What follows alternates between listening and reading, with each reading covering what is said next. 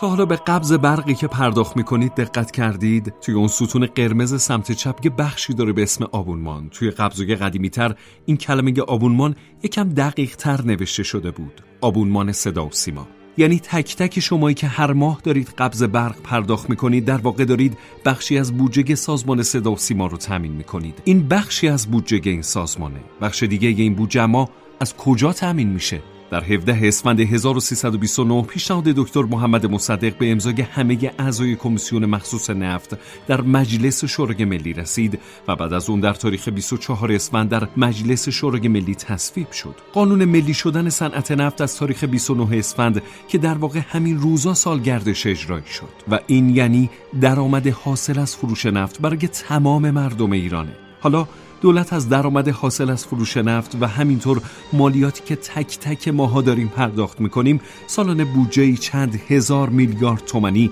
به سازمان صدا سیما اختصاص میده و این سازمان طبق قانون اساسی جمهوری اسلامی ایران وظیفه داره برای تمام مردم ایران برنامه تولید کنه. همه اینها باعث شده در چند سال اخیر و در واقع از زمان عزت الله زرقامی به سازمان صدا سیما بگن رسانه ملی. حالا برای ما و خیلی های دیگه یه سوال اساسی پیش میاد. آیا تو رسانه‌ای که قرار ملی باشه یه مدیر حق داره بنا به یه سری دلایل شخصی ملی ترین برنامه این رسانه رو متوقف کنه؟